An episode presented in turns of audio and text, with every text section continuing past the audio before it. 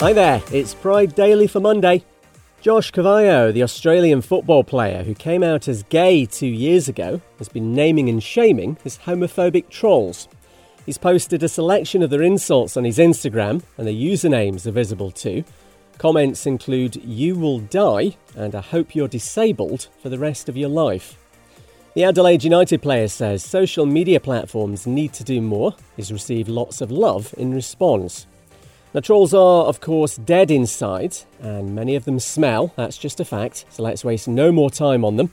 Instead, here's Josh telling ABC Australia how supportive his teammates were when he came out. We had a huddle in the change rooms and everyone was getting emotional and teary and like it was absolutely crazy. Every single one of them gave me a hug and I really felt the love in the room and they said, "Oh, we couldn't be prouder of you. We're just sad that you had to hide it from us for so long. and you couldn't be yourself and tell us the truth." Next time you're being sick, don't automatically blame it on too many taboo and lemonades. It might actually be the spirit of homosexuality leaving your body. Don't you roll your eyes at me. A gay man from Sheffield in England says he was put through a conversion therapy session at a church there, pointlessly trying to straighten him out.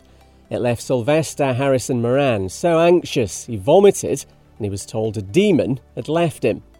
St Thomas Philadelphia Church says this was a past practice from 10 years ago, which it's determined to learn from.